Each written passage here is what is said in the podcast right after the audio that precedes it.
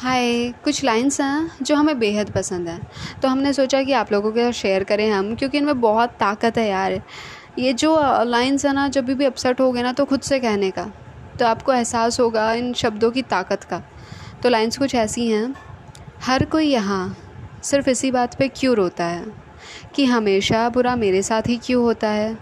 क्यों हारे तू ज़िंदगी से, जब तेरा खुदा तेरे साथ है? क्यों ना समझे तू, ये तो सिर्फ़ नज़रिए की बात है। सोचा है कभी कुछ लोग मुश्किलों में भी कैसे खुश रहते हैं? क्योंकि वो वक्त को नहीं, सिर्फ़ पल को बुरा कहते हैं।